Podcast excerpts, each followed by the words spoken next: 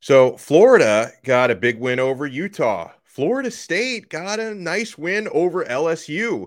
Does this put even more pressure on Mario Cristobal and the Miami Hurricanes? You are Locked On Canes, your daily podcast on the Miami Hurricanes, part of the Locked On Podcast Network. Your team every day.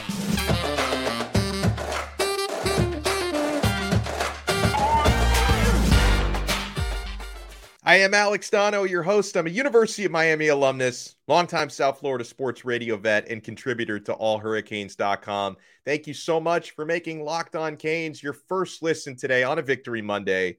We're available free wherever you get your podcasts and available free on YouTube. Yes, we still have a lot more to say about Miami's 70 to 13 season opening win against Bethune Cookman what they have to look forward to against Southern Miss this weekend. Miami is a 27 point favorite in that game coming up.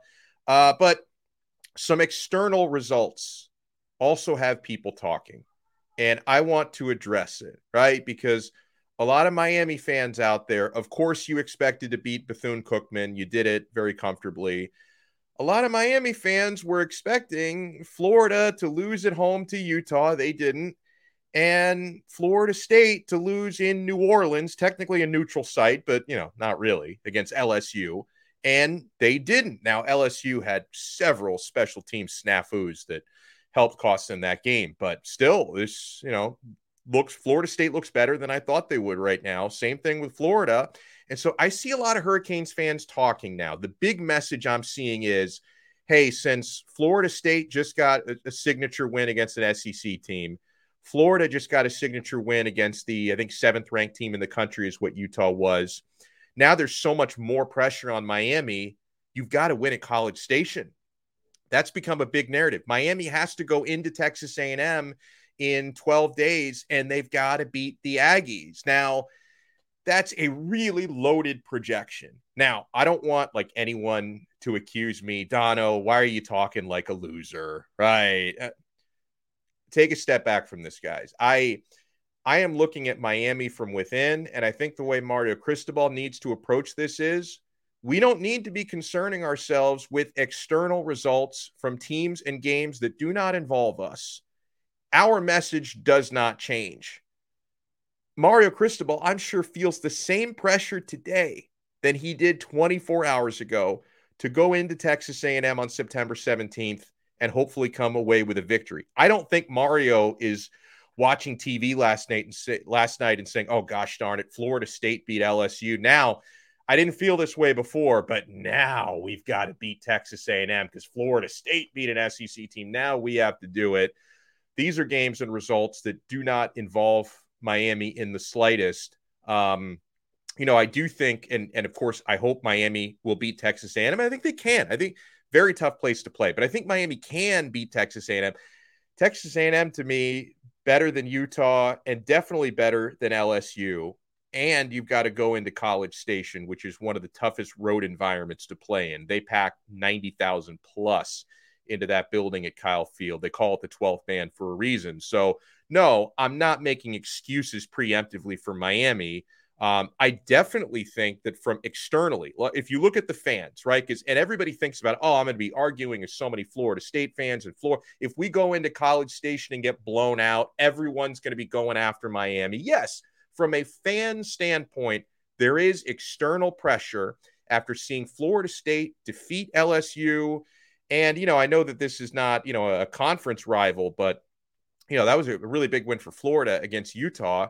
And a lot of Florida fans and Florida State fans and Miami fans, they go at it, they banter and all that. Yeah, if you go into College Station, Miami, if they go in there and get blown out, yeah, it's going to make Miami look a little bit worse, right? So you've got to be competitive in that game. If you win that game, it's huge, right? That could be a signature win, early signature win for Mario, signature win for Tyler Van Dyke in his quest for the Heisman Trophy. But folks, Results in games that do not involve Miami should not change our mindset whatsoever. All along, all along, we should be going into College Station thinking we need to compete and try to win this game. Florida State winning, Florida winning doesn't change that. My mentality has stayed the same. And listen, I could argue, first of all, good for Florida State. Congratulations to you guys. That's a Miami opponent this year, every year. That's a team we're in the same conference with. Um, it's probably better for Miami, who has Florida State at home this year in November. It's better for us if they win because if Miami, then we hope they beat Florida State, get a little payback for last year, beat Florida State at Hard Rock Stadium, and that becomes a higher quality win if Florida State is better than we thought they were at that point. So beat Florida State. And if Florida State is like an undefeated team at that point, that's just going to be a higher quality win for Miami. So you got to put put a positive spin on this stuff, guys. So no, I don't think this puts extra pressure on Mario and the Hurricanes because, guys, Mario is constantly putting his team and his own mentality in the pressure cooker. So I don't think it changes. I think you guys are thinking selfishly as fans. You now feel more pressure for Miami to go in there and perform, is the way that you look at it. So 70 to 13, Hurricanes took care of business against Bethune Cookman. Uh, I'm going to give you the biggest six things that we learned about the Hurricanes. Some of these things we're really getting the sense of for the first time. Other things have been reinforced to us. Number one on this is number one on my list Mario Cristobal. He is running a very tight ship from a discipline standpoint. We knew that would be the case. He talked the talk about that, about setting the culture. He's walking the walk. Mario Cristobal runs a very tight ship. And I think if you're going to change the culture, you have to create culture shock, right? And he's creating that culture shock. So Cristobal, and people have been debating this. Was he a little bit too animated on the sideline? He gave Cam Kinchens and the defense an earful after the celebration penalty from the Kinchens interception, which was a beautiful play on the field, by the way, spiked the football. They celebrated. Miami got flagged. Cristobal gave his defense an earful after that. Here's what Mario said about it after the game. You have to knock that out, he said. The rules are the rules. We don't play football on our own terms. We play football on the rules terms, he said. Cam Kinchens is a great human being, Mario said, a team leader, and he got excited and caught up in the moment. But we have to conduct ourselves in a manner where we expect to do that. That goes back to what Mario says how we do anything is how we do everything. Like you should expect interceptions, I think is what he's trying to say there. Now we need to go uh, get our teammates and the stadium rocking. The self glorification stuff, he isn't that. He is a good guy. So Cristobal referred to it as a teachable moment, right? He wants to set it into these guys. And I thought the flag was a little soft, by the way. I didn't think the official had to throw a flag there. Some will, some won't in that same exact situation. But Cristobal is trying to get the point across that, first of all, we need to act like we've been here before. Uh, but more importantly, if you're putting your team at risk for 15 yard unsportsmanlike conduct penalties, which is just giving free yards to the other team, that may not matter against Bethune Cookman when you're winning the game by 57 points. That penalty didn't make a difference in the result, but giving 15 free yards away to the opponent, that's going to matter against Texas A&M. That's going to matter against Clemson. It's going to matter against Florida State and a handful of other teams you play on your conference schedule. So learn from this teachable moment. I dig it. And with other disciplinary stuff, talking about setting the culture, things we've learned over this past week.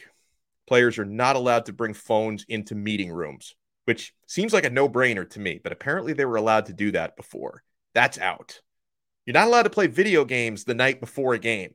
That also seems like a no-brainer. So you are you are banned from bringing your PS5 or your Xbox, whatever we're on now, into the team hotel. No video games the night before games, which is great. Focus on the game plan. And also, I know how it goes with these video games. You start playing the game at like 9 p.m. Before you know it, it's 5 a.m. Where did the time go? I've been up all night. So cut that nonsense out of there. Okay. So Cristobal, he's running a very tight ship. Um, you know, second thing that's been reinforced to us based on the performance on Saturday running the football is and will be the bread and butter to this offense. Now, you've got an excellent quarterback, two excellent quarterbacks. They're certainly going to be called upon to make plays, but the success of this offense is going to be dictated by running the football to set up the pass. That goes back to mentality. I thought the offensive line on Saturday, I know it was against inferior opposition, but I I was pleased. They exceeded my expectations. I wanted to see them assert themselves at the line of scrimmage and at the point of the attack. They did better than I even thought they would. I loved what I saw from Jalen Rivers. I loved what I saw from Jakai Clark before he got banged up. He is going to be okay. Cristobal confirmed that. So your starting center, I think, will be back next week. I loved what I saw from Anez Cooper, the true freshman who was bulldozing people when he got into the game. And Zion Nelson is going to be back dressed probably by this week. He'd been back in practice recently. I think they held him out for precautionary reasons. Uh, Miami's offensive line is going to be a lot better. Are, are they going to go and, you know, run blocking, especially, was very encouraging to me because last year they were a lot better in pass pro than they were in run blocking. Uh, we are seeing these guys now looking like they're enjoying themselves run blocking down the field. Uh, a good stat for the running game was zero negative plays. There was not a single play where a Miami ball carrier lost a yard. Everything was forward. That's a testament not only to the running backs who did very well, but to the offensive line for getting that initial push. Nothing was behind the line of scrimmage. I love that. Uh, the O line didn't give up a sack. So pass protection, check. Okay. You had a seven rush. I don't know what I was about to say there. You had seven rushing touchdowns, a team record. A lot of that is on the offensive line. Fantastic stuff there. And 305, 305 team rushing yards, which is that's a huge victory for the offensive line and for the running backs. And man, I like Miami's running backs. We haven't even seen everybody yet this year. You know, Henry Parrish showed me everything that he showed the last couple years at Ole Miss. Really capable receiver out of the backfield, had three catches for 25 yards, very natural pass catcher, uh, and just a well rounded running back. This guy can get outside, can run between the tackles, can make some moves, can make guys miss. 108 yards, three rushing touchdowns. Thank you, Henry Parrish. He's going to be always one of Miami's top two running backs this year.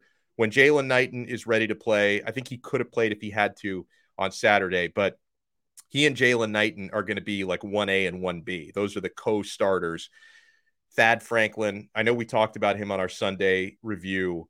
Um, 8.7 yards per carry in the game.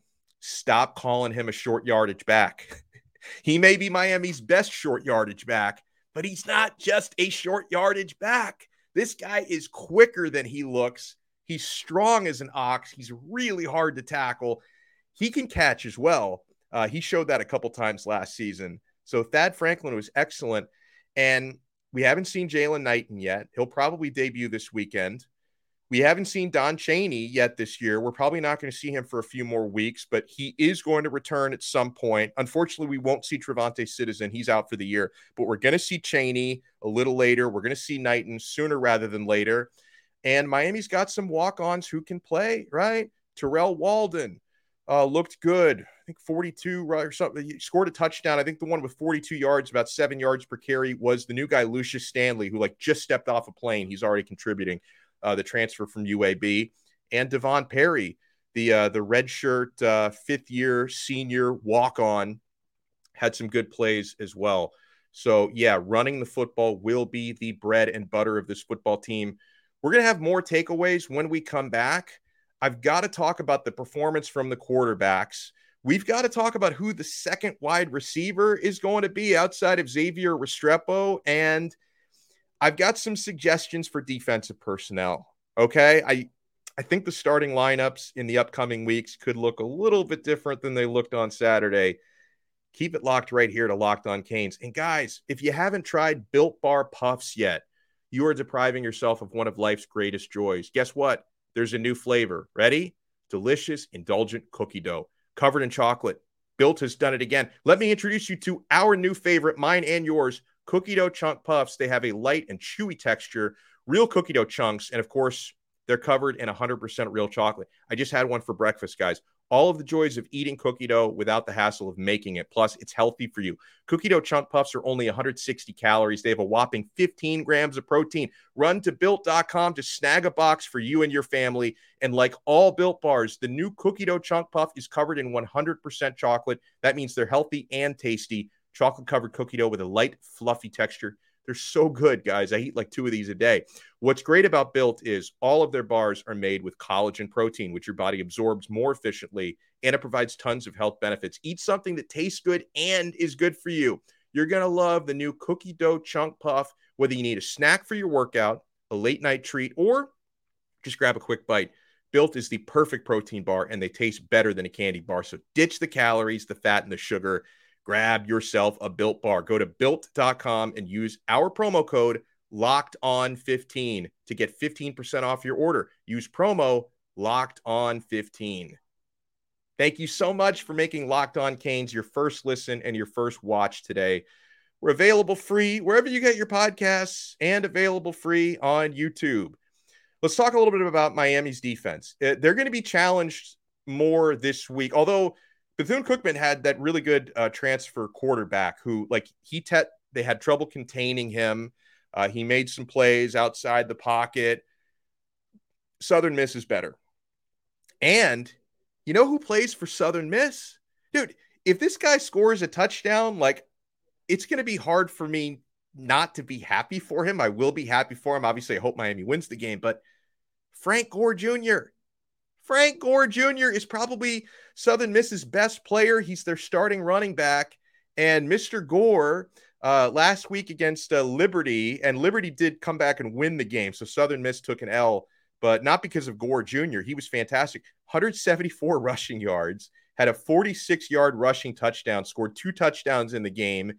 And he even threw some passes. He had a 48 yard completion in the game. So, like, Frank Gore Jr. is out there playing multiple positions at Southern Miss.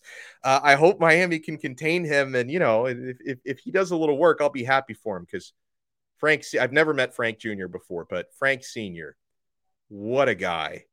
One of the best running backs in Miami history, one of the best running backs in NFL history, and just one of the nicest dudes you'll ever meet. So I'm listen, I'm, I'm happy his son is doing well. I, I hope his son doesn't do that well this coming weekend. So you have to watch out for Frank Gore Jr.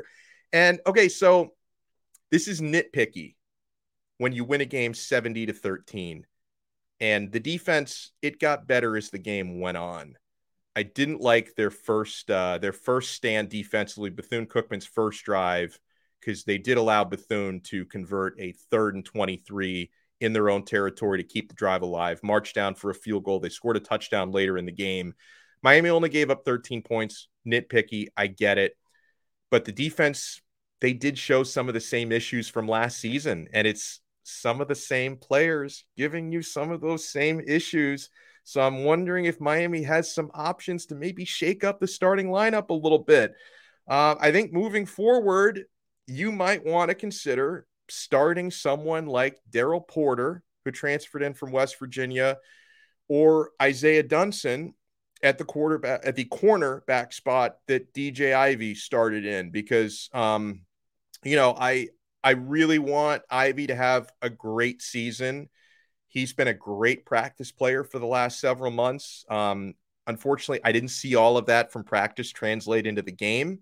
So, you know, I wonder if Miami might shake it up and, and you know, Ivey's still going to play. There's going to be rotation there, but I, I, wonder if you might consider giving more snaps to people like Porter or or Dunson. Um, and, you know, Miami's got some even younger guys uh, like Malik Curtis who can get into the mix and Chris Graves, who's a true freshman. But, you know, if you're looking for a little bit more experience, a guy like Daryl Porter could be more of like a, an immediate answer.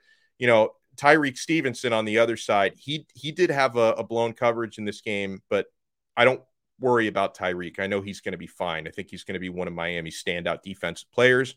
Um, but yeah, you have to wonder there. And also at linebacker, you know, Corey Flagg.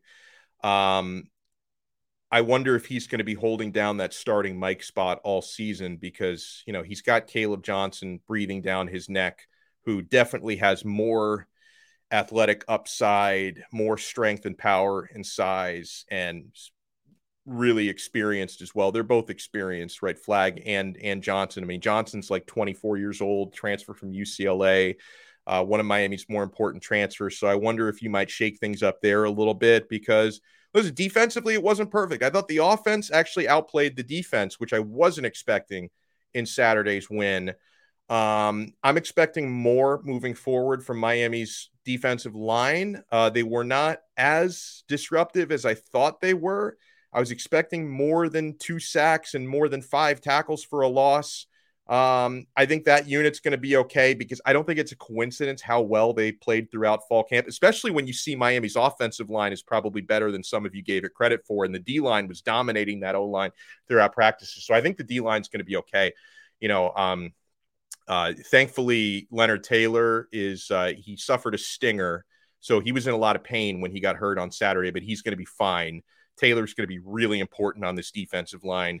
So will Daryl Jackson be, who I thought played pretty well. Akeem Mesidor, Mitch Agude, Jahfari Harvey, Chance Williams, Jarrison, Jared Harrison Hunt, who I like a lot. So Miami and Nigel Kelly, true freshman, is going to shine at some point this year. So there's there's a lot of quality bodies on that defensive line. They were not as disruptive as I expected, but you know, after 70 to 13 win, you nitpick a little bit, okay?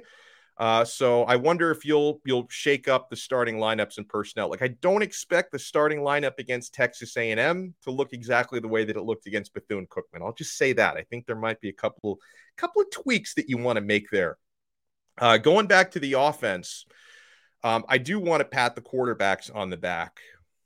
You've got two very high level quarterbacks. Miami's very blessed in that department. Um, if Tyler Van Dyke wasn't here, Jake Garcia would probably be a Heisman candidate. I think I think he's that capable, but Tyler Van Dyke is just slightly better. So, you know, uh, kudos to both of them. Uh, they were basically perfect. TVD 13 for 16, 198 yards, two touchdowns. Garcia was eight for eight for 88 yards, a lot of eights in there. You really couldn't ask him to do more than what he did. And, you know, Tyler Van Dyke, the throw that he made to Xavier Restrepo for that 52 yard gain, that was an NFL caliber throw. Um, and if Miami is going to have go, going back to that pressure that we talked about, if now, if you're a Miami fan and you now feel even more pressure to beat Texas A&M because you just saw Florida get a signature win and Florida State already get a signature win. If you're feeling more pressure now against Texas A&M, at least you can rest assured you've got a quarterback who is capable of being one of the best in the country. That if Miami doesn't beat Texas A&M, I don't think it's going to be Tyler Van Dyke's fault. I don't. I think Tyler Van Dyke is going to do whatever he can to keep you in that game. I think if Miami loses to Texas A&M, it's probably going to be more about the defense having lapses and maybe the offensive line getting overwhelmed. I hope that doesn't happen, but if you lose that game, it's not going to be because of your quarterback. I think you're in very good shape. Tyler Van Dyke could start on almost any team in the country, and Garcia could start on probably the majority of the teams in the country, is how good of shape Miami is in from the quarterback standpoint. Wide receiver, um, you know, we did talk about this a little bit in our review episode yesterday, so I encourage you to check that out as well in case you missed it. I liked seeing Frank Ladson getting a couple of important grabs and I like seeing Michael Redding getting some important grabs, including that contested t- touchdown that he had where he wrestled away from the defender. Basically, he got the 50 50 call. Tie goes to the runner. Thank you, Mr. Referee. Uh, it was a good effort, though, by, by Michael Redding, because we need to see a true second option at wide receiver emerge. Very clear. Xavier Restrepo is the go to guy out of the receiving corps Like you could throw a couple tight ends in that conversation, but out of the wide receivers, Xavier Restrepo is and will be your number one guy, and I'm that's fine. I'm fine with that because I think he's really good, very dangerous out of the slot. Who's going to emerge as the second guy? You know, are we going to see? We saw a lot on special teams from Keyshawn Smith, who looks like a really dangerous return man, which is great. Uh, are we going to see, you know, more from more consistency from him at wide receiver?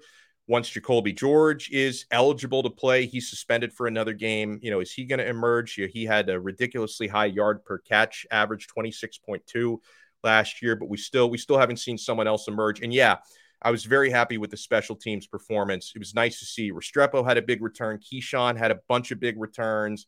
You know, we'll, we'll see if we get like Malik Curtis more in that mix moving forward because he's a very dangerous return man.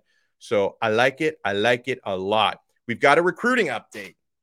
There were multiple big time players at the game, Miami recruits.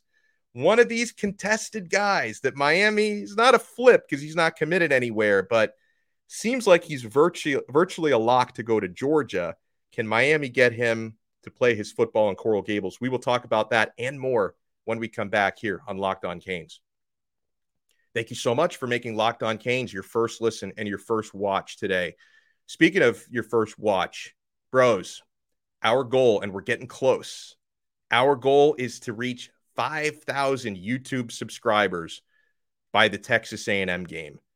We're less than 250 away from reaching that number. But help us get there, man. We want to get to 5K YouTube subscribers by September 17th. If you watch these on YouTube and you haven't subscribed yet, it's free. Hit the subscribe button. If you've got friends who are into Miami football, college football, tell them to, subscribe. We want to get to 5K within the next 12 days. So let's freaking go. So, four star wide receiver Tyler Williams out of Lakeland. You know, Lakeland is uh, historically Gator territory, although this one, Tyler Williams, has been trending heavily to the Georgia Bulldogs for a long time. Uh, they've got him over 95% to Georgia on the uh, on three tracker and whatever crystal balls he has on 24 7 i believe are, are, going all in georgia's direction. Um, this is someone i would love to have at miami. We need someone of his profile in this uh, receiving class because you know miami's got you know ray ray joseph and robbie washington very good receivers smaller shiftier guys whereas tyler williams six foot three over 200 pounds man, I would love him or a Brandon Inniss flip or a Hakeem Williams. Like these are the size profiles that I am looking for. In the case of Tyler Williams, there's definitely some momentum for Miami. So, Williams, standout wide receiver, four star out of Lakeland. He was actually scheduled last weekend to make an official visit to Ole Miss. Canceled that OV. Ole Miss is out. He canceled Ole Miss in order to make an unofficial to Miami to attend the Bethune Cookman game, and he liked what he saw. Uh, he was interviewed by um, by CaneSport, which is the On Three Miami website. He said it was great to get back down. I think the last time I was down, it was February, so I got to see a lot with the new staff. He said, "Yeah, because like Mario didn't have his coaching staff completed back in February. I don't think there was a lot of still question marks there." He says it was good to see how everybody's moving pieces. He says, I've seen a lot of great things. Offensively was equally spread. He liked the balance, running the ball and throwing the ball. Special teams operate very well. That's part of my game, he said. I play punt return and kick return. I'd love to have him doing that here. And I've seen they did a good job with that too. So it was good getting back. Um, and they noted on on three, uh, so he's he's got more official visits to take, Tyler Williams. He's going to schedule an official visit for Miami, and it's probably going to be his final official visit before he makes his announcement September 27th. That's when he's going to announce his college destination. So that is 22 days away. I get scared every time I have to do quick math, but he's 22 days away from announcing his college decision yo, we have weekly conversations with one of our recruiting experts, John Garcia. John always says it. When it comes to official visits, you want to be first or last. You want to make the first impression or you want to make the final impression before someone decides. Usually it bodes well for the first or the last, and it doesn't usually bode as well for the schools that get visited in the middle. So that would be gigantic. If Miami gets his final official visit before announcing, that could shift some momentum for the Canes. And still, to this point, just if I play the odds and I play the sentiment, I'm still just going to default to saying Williams is favoring Georgia because he's still trending there. But I'm telling you, folks, that can change. And Miami has the next 22 days, and it already started really because you know being being down for his visit for the Bethune Cookman game. That, that that's when they really started this process of trying to pull him towards the U. Uh, Miami's got a lot of time to make up some ground here, so we'll see. We'll see if the Canes can surpass Georgia by the time he announces. Um, I'm going to be in Coral Gables today, talking with Mario, Kevin Steele, Josh Gattis. We'll post more videos on the YouTube channel. Thank you for listening to the audio as well. Make sure you subscribe.